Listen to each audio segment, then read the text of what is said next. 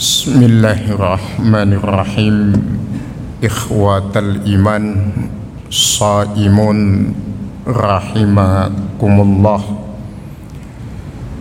Hamdan wa syukran lillah, salatan wa salaman daimaini mutalazimaini ala khairi khalqillah Muhammad ibni Abdillah sallallahu alaihi wa alihi wa sallam.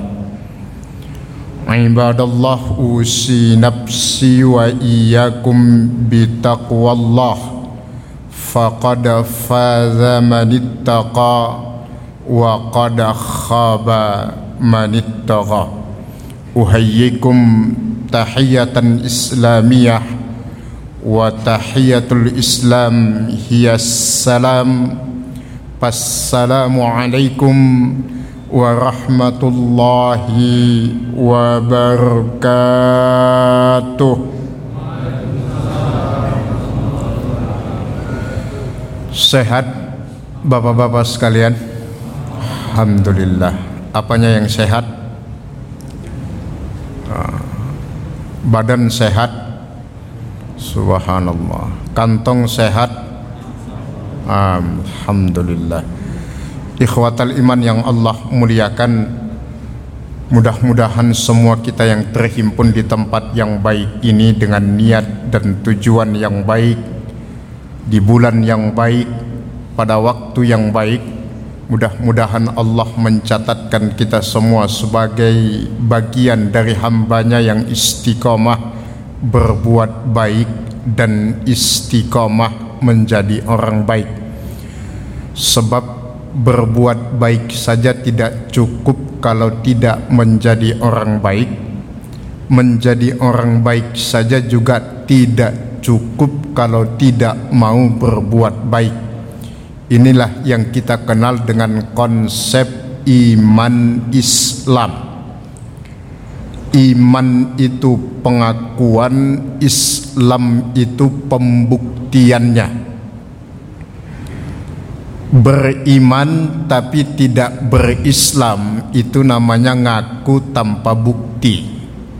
Sebaliknya, perilakunya islami tapi tidak beriman, itu pembuktian yang tidak akan pernah diakui. Nah, mudah-mudahan kita yang hadir pada siang ini semuanya mukmin muslim. Amin ya rabbal alamin. Jangan sampai yang kedua dan yang ketiga. Karena dalam ilmu otak-atiknya ikhwatal iman, ini jangan dicari dalilnya karena nggak akan ketemu. Hadisnya nggak ada, ayatnya nggak ada. Namanya otak-atikmologi namanya. Ilmu otak-atik. Jadi ada tiga kelompok besar umat Islam ini, khususnya di Indonesia lah, kita persempit. Pertama yaitu Muslim mukmin, minoritas.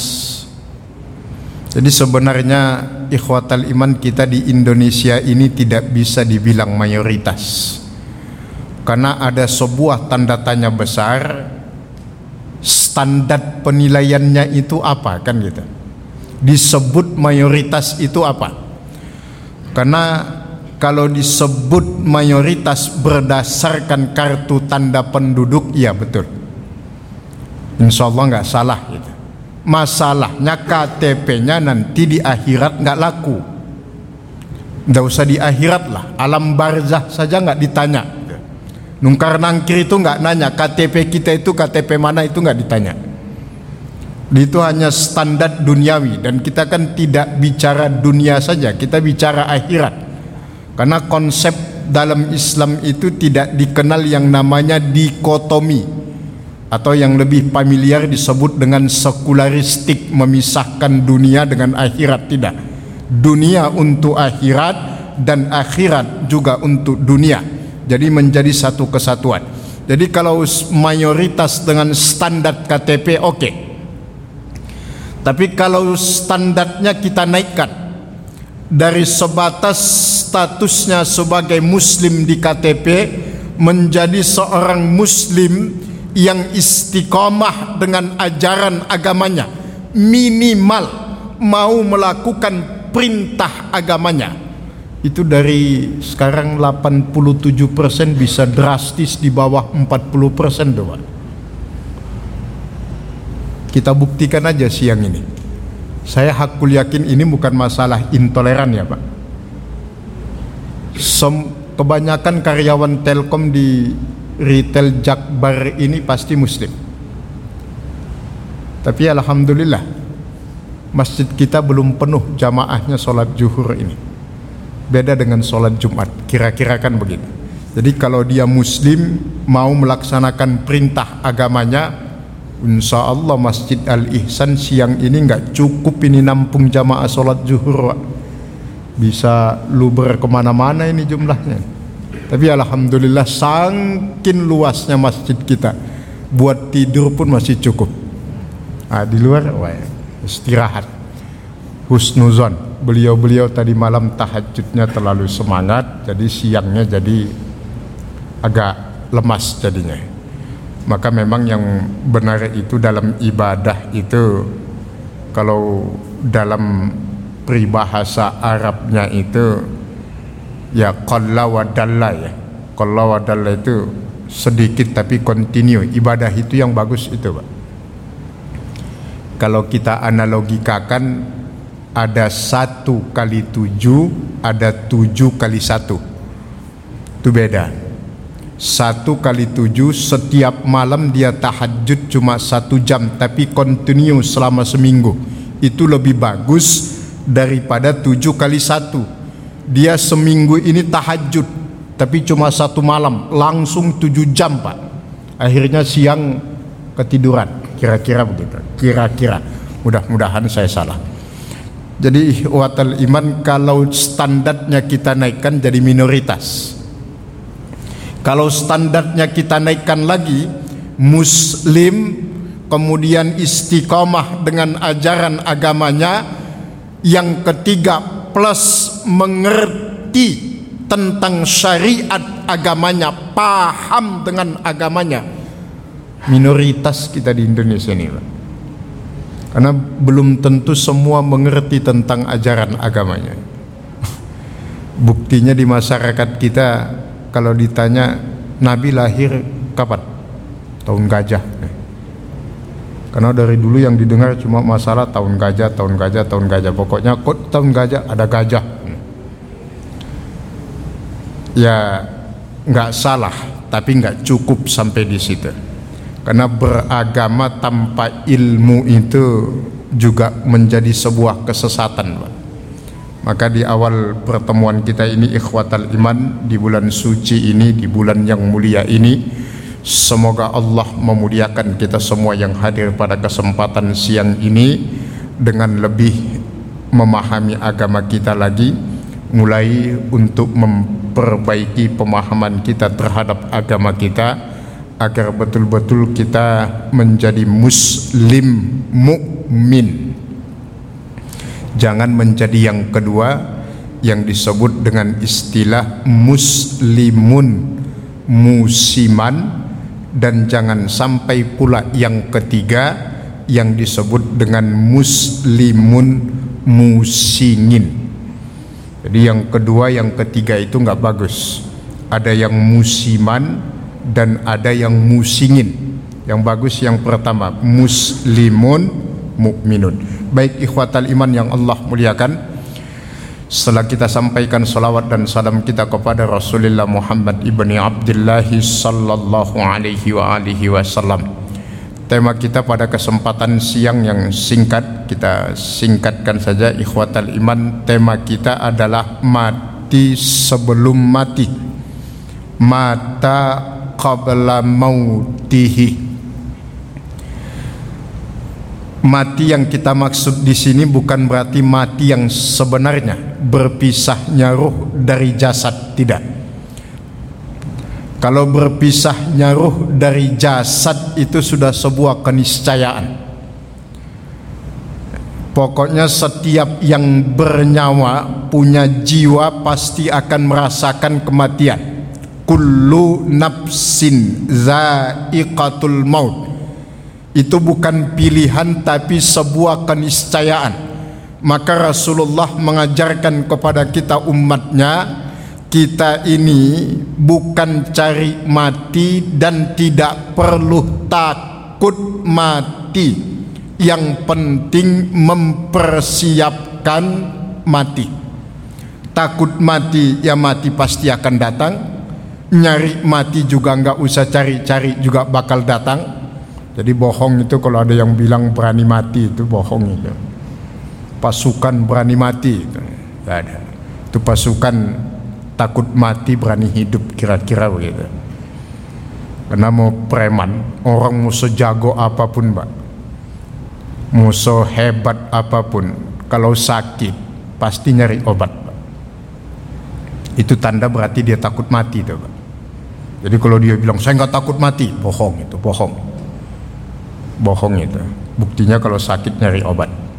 Maka ikhwatal iman, kita tidak perlu menghindar dari kematian, tidak perlu juga cari-cari mati. Yang terpenting persiapkan mati itu. Rahasianya kan cuma tiga: kapan, di mana, dan bagaimana. Pertama dan kedua, di mana dan kapan, kapan dan di mana itu nggak penting. Udahlah, itu urusan Allah itu, itu prerogatifnya Allah. Kapan kita wafat, di mana kita diwafatkan, mutlak hanya Allah yang tahu. Yang penting yang ketiga, bagaimana kelak kita mati, itu yang penting.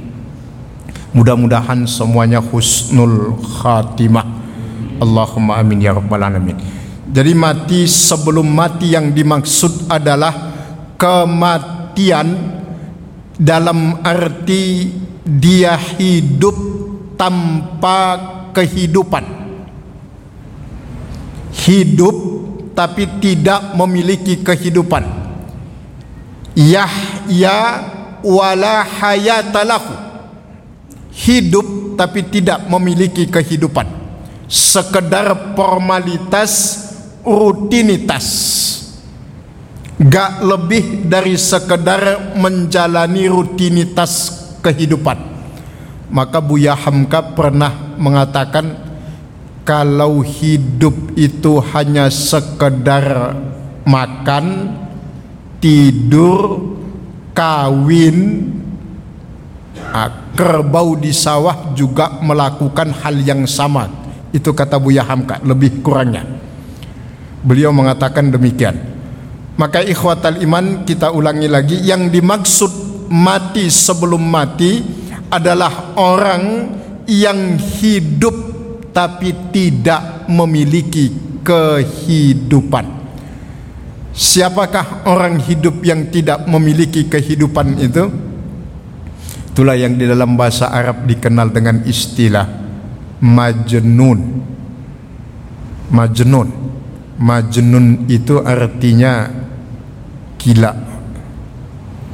Orang gila itu hidup tapi nggak punya kehidupan. Nggak ada aturan, nggak ada batasan, nggak ada rasa malu, nggak ada kehormatan. Ya namanya orang gila. Terserah dia, semau dia, seperlu dia, secukupnya bagi dia. Itulah orang yang hidup tanpa kehidupan. Maka disebut dalam bahasa Arab dengan majnun. Satu akar kata dengan makhluk yang ada tapi tidak kelihatan, namanya jin. Satu akar kata dengan sesuatu yang ada tapi belum bisa diindra secara kasat mata, namanya jannah. Satu akar kata dengan sesuatu yang wujud, asli wujud, tetapi tidak bisa disentuh secara langsung kecuali dengan ilmu pengetahuan.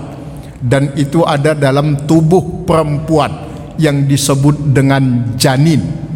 Jadi jin, jannah, janin, itu semuanya satu akar kata dari kata kerja janna, yang artinya samar. Maka orang gila dalam definisi Islam itu bukan orang yang kehilangan akal, Pak. Nah, ini penting ikhwatal iman. Jadi gila dalam pandangan Islam itu bukan orang yang kehilangan akal sehatnya. Jadi orang yang kehilangan akal sehatnya dalam istilah syariat itu disebut dengan al-mubtala namanya. Mubtala itu dari kata-kata bala. Bala itu artinya ujian. Ibtala, al-mubtala berarti orang yang dapat ujian. Ujian apa? Kehilangan akal sehatnya. Maka disebut al-mubtala, orang yang sedang diuji. Nah, terus yang disebut orang gila itu adalah orang yang masih punya akal, tapi akalnya itu tidak berfungsi dalam hidupnya dengan baik. Ya, contoh, mudah-mudahan gak ada yang tersinggung dan tidak ada niat untuk menyinggung. Kalau ada yang tersinggung itu tanpa unsur kesengajaan. Tidak sedikit orang Islam sekarang kalau ditanya punya dosa, diam. Oh, banyak dosanya, pasti merasa banyak. Oh, banyak. Kalau ditanya pengen masuk surga, pengen. Dosanya banyak, banyak. Pengen masuk surga, pengen. Nah, itu, itu masalah. Itu sama dengan orang yang ketiga masih hidup nggak mau sholat, tapi ketiga dia udah mati disolatkan, itu juga agak aneh. Itu sepanjang hidupnya nggak pernah ke masjid, nggak kenal masjid itu apa, eh mati dibawa ke masjid disolatin. Sepanjang hidupnya nggak pernah baca Al-Quran, mati dibacain Al-Quran. Yang begini-gini nih nggak nyambung, nggak sinkron namanya, Pak. Jaka sembung naik ojek namanya. Nah, ini kalau dikembalikan kepada definisi gila tadi yang artinya samar, yaitu mereka yang memiliki akal tapi akalnya belum berfungsi di baik di dalam kehidupannya. Nah, ikhwatal iman yang Allah muliakan, biar ada ujung dari kajian kita siang ini, kita mengangkat kata-kata dari seorang muhaddis besar dari Kufah yang sempat belajar kepada delapan puluh tujuh orang tabi'in. Rasulullah bawahnya sahabat, bawah beliau, di bawah para sahabat tabi'in. Nah, muhaddis yang satu ini sempat belajar hadis kepada delapan puluh tujuh orang tabi'in. Tabi'in itu berarti yang bertemu dengan sahabat. Beliau namanya Sufyan. Sufyan bin Uyainah namanya. Sufyan bin Uyainah itu sampai wafat beliau mengumpulkan dan meriwayatkan hadis, mentarjih hadis itu sampai tujuh ribu hadis. Kufah, Kufah itu bagian dari Arab Saudi dulu. Jadi ikhwatal iman yang Allah muliakan, Sufyan bin Uyainah ini mengatakan ada tiga indikator orang yang sudah mati sebelum kematiannya tiba.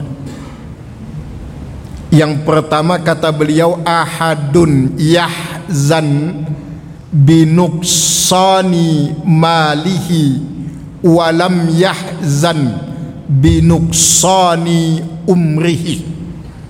Orang yang sedih ketiga hartanya berkurang tapi tidak sedih saat umurnya berkurang.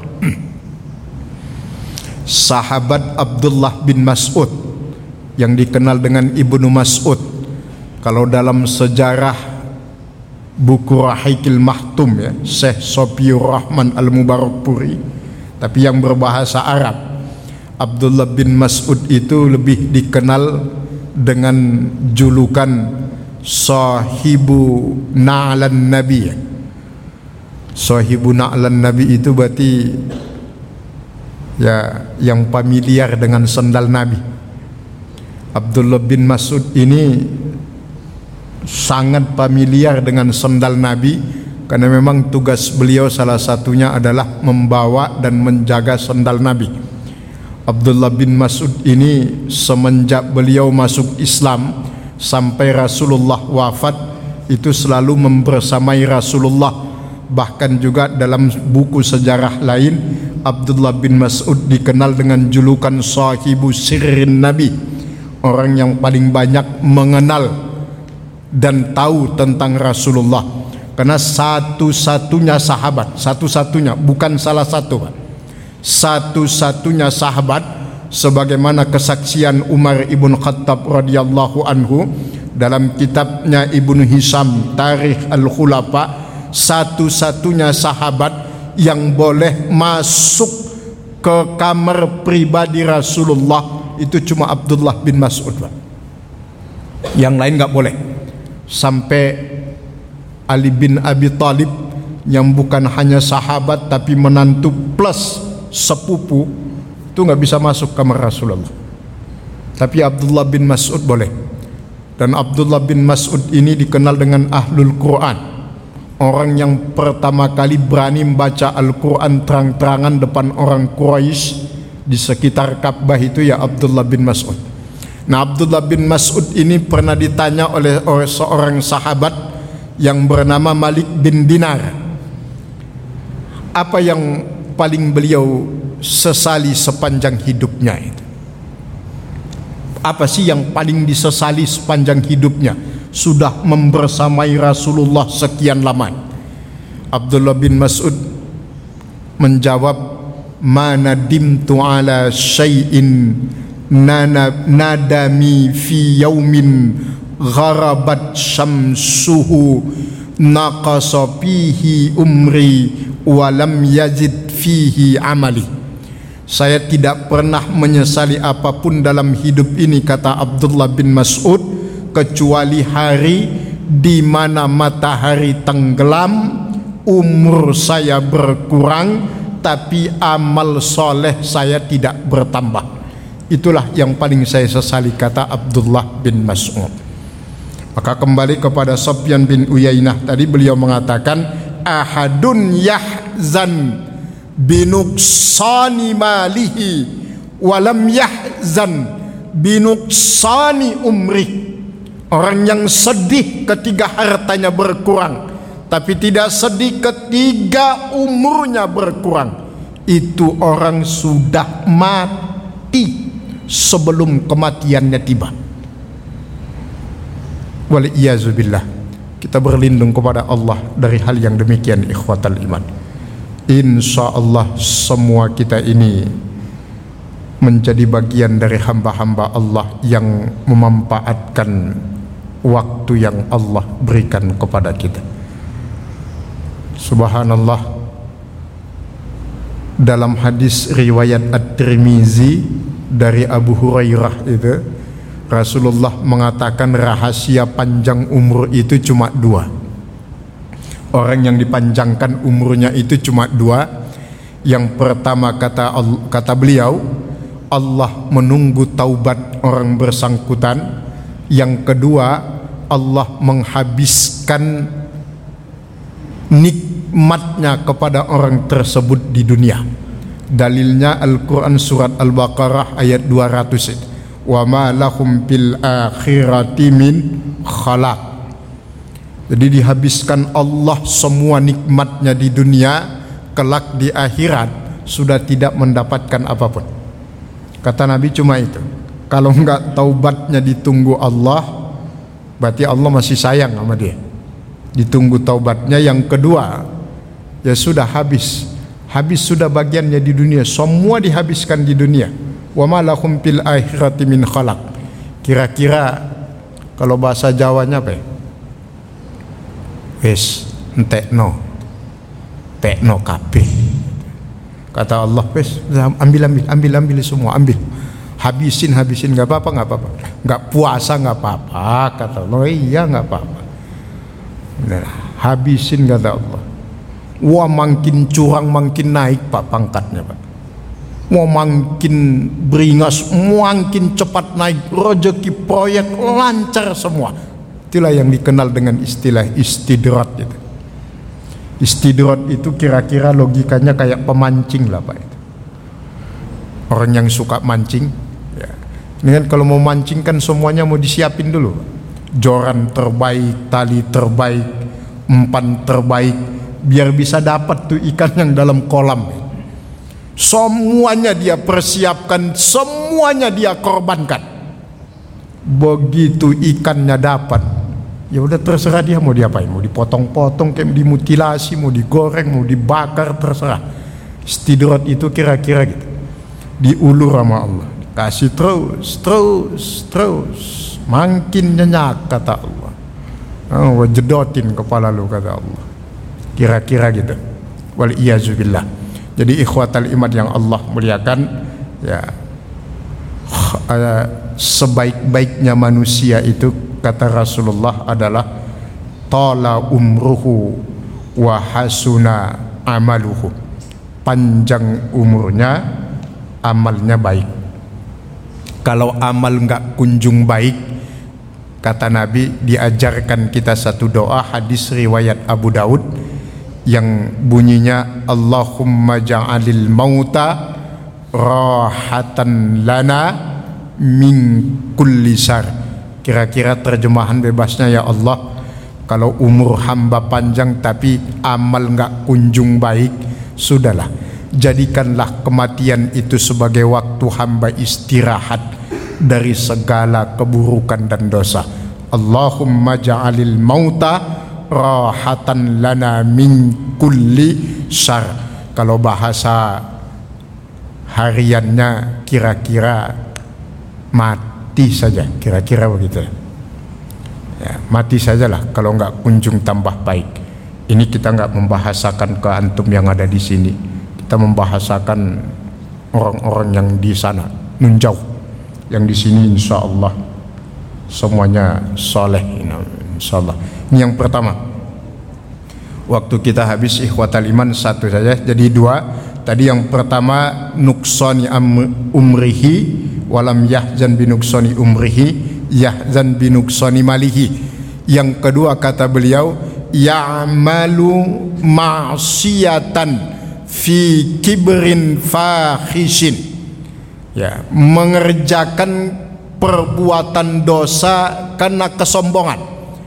Maka beliau mengatakan idza kanatil ma'siyatu fi syahwatin farajalahu taubah wa in kanatil ma'siyatu fi kibrin fakhisin fa alaihi la'natullah. Orang kalau melakukan kesalahan itu karena dorongan hawa nafsu, kemudian dia bertaubat, Allah ampuni dosanya Pak. Contohnya Nabiullah Adam. Nabi Adam kan melakukan melanggar perintah Allah, larangan Allah dilanggar karena dorongan hawa nafsu. Digoda sama iblis, enggak mempan. Iblis pakai perantara istri. Maka dalam Al-Qur'an istri itu dan anak menjadi fitnah, ujian. Ya, Nabi Adam melakukan kesalahan karena dorongan hawa nafsu, bertaubat kepada Allah, Allah terima taubatnya. Tapi jika ada yang melakukan kesalahan karena kesombongan, hati-hati, taubatnya enggak akan diterima oleh Allah. Contohnya iblis Pak. Iblis itu penganut monoteisme Pak, walaupun enggak boleh diomong-omongkan. Kalau bicara ketaatan, iblis itu min jinsil malaikah, satu penciptaan, walaupun beda penciptaan asal usulnya, tetapi derajat iblis itu sama dengan malaikat, sama-sama penghuni surga Pak, sama-sama diciptakan Allah dan ditempatkan di surga. Tapi kenapa iblis diusir oleh Allah dari surga, dilaknat oleh Allah? Sebab ketiga Allah perintahkan untuk sujud kepada Adam, aba wastakbar, Kenapa dia menolak? Wastakbara, sombong. Makanya dia bilang dalam surat Al-A'raf itu Allah abadikan, khalaqtani min nar wa khalaqtahu min tin. Ada kata-kata ana khairum minhu. Usinapsi wa iyakum ikhwatal iman, hati-hati dengan kalimat gue gitu loh. Hati-hati dengan kalimat itu karena ternyata itu tagline-nya iblis, Pak. Iblis itu tidak mau disuruh sujud kepada Adam karena merasa lebih baik. Ya, merasa lebih baik. Itulah yang melatar belakangi kesombongan apa iblis, sehingga dia diusir dari surga, terlaknat sampai akhirat, bahkan menjadi bahan bakar api neraka. Laqad jara'na li jahannama katsiran minal jinni wal ins. Jadi ikhwatal iman yang Allah muliakan, jangan sampai ada sedikit saja kesombongan di dalam diri kita, apalagi itu menyangkut urusan agama. Sebab ulama sepakat sombong dalam urusan agama itu bisa membuat pelakunya jatuh kepada istihza biddin, melecehkan agama. Sombong masalah agama itu begini. Kelakuan Yahudi kan begitu. Ketika diingatkan oleh Nabi Musa, kalau enggak beriman masuk neraka loh, kan gitu. Tapi apa jawaban orang Yahudi dalam Al-Quran Allah abadikan? La yamassanan nar illa ayyaman ma'dudah. Ah, paling nanti di neraka bentar doang, gitu jawaban. Jadi kalau ada orang tanya, Mas, sampean nggak sholat zuhur? Wah, oh, besok masih ada zuhur. Hah, itu, itu sombong namanya tuh. Besok masih ada zuhur. Masalahnya sampean besok masih ada apa enggak? Itu kan masalahnya. Dan itu bentuk istihza biddin. Ya kan kadang-kadang kita khilaf Ustaz. Nah begini, kalau sudah menyangkut agama, jangan komen yang macam-macam, Pak. Udahlah, kalau malas bilang aja malas, udah selesai. Sampai nggak ngaji Mas, malas, Ustaznya nggak enak, udah gitu aja, selesai urusan. Jangan ada komen, wah apa sih yang dia, wah macam-macam, komennya panjang aman, ujungnya memang malas doang, udah intinya gitu. Jadi untuk urusan agama jangan komen yang macam-macam, karena itu bentuk kesombongan. Sombong terhadap agama itu bisa menjatuhkan pelakunya kepada istihza biddin. Akan cuma begitu, hati-hati Pak. Kalau sudah menyangkut agama itu dibayar kontan oleh Allah. Contoh pengikut Nabi Musa dalam Al-Baqarah Allah menegaskan itu kan Bani Israel nantangin Nabi Musa. Dulu kemarin ada yang viral di YouTube suka nantangin nantangin Allah yang katanya celing celing celing gitu, itu kan ada ada ya ada ya adalah saya tahu lupa namanya siapa itu. Itu Bani Israel nantangin Nabi Musa, lan nu'mina billahi lam nu'mina hatta narallaha jahratan. Lebih kurangnya begitu. Mohon maaf kalau ada kesalahan. Kami tidak akan beriman kepada Allah sampai kami melihat Allah itu jahratan, langsung, kata Bani Israel. Apa ujung ayatnya? Ba'akhadhathumus sa'iqatu wa antum tanzurun. Sambar petir langsung, Pak. Dan itu disaksikan oleh Bani Israel. Jadi kalau urusan agama jangan main-main. Kontan itu nanti. Maka ini kan zamannya lagi begitu-gitulah. Kalau mau beda kelompok, beda pemikiran silakan, tapi urusan agama jangan main-main. Nanti takutnya Pak Akhazat Humussa Iqatu ya, sambar petir nanti, kasihan. Makanya kita punya kewajiban untuk saling mengingatkan ikhwatal iman. Ini saja, mudah-mudahan kita hanya mengalami satu kali mati dalam kehidupan ini.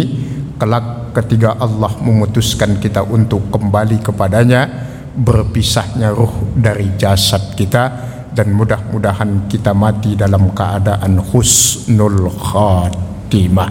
Allahumma amin ya rabbal alamin. Mudah-mudahan semua kita yang hadir ini sehat walafiat. Allah panjangkan umur kita semua dalam taat ibadah. Allah mudahkan segala urusan kita.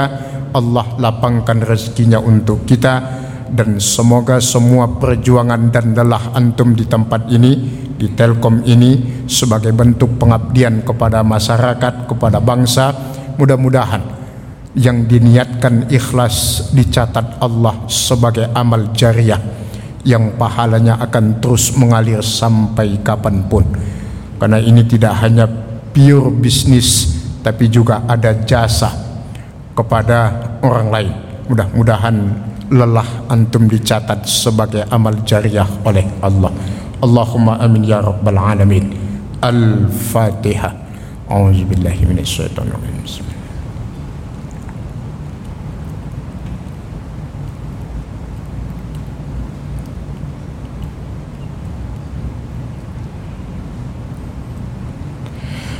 Kita tutup dengan kafaratul majlis. Subhanakallahumma wa bihamdika asyhadu an la ilaha illa anta astaghfiruka wa atubu ilaik. Hadanallahu wa iyyakum ajmain wal afwu minkum. Summa assalamu alaikum warahmatullahi wabarakatuh.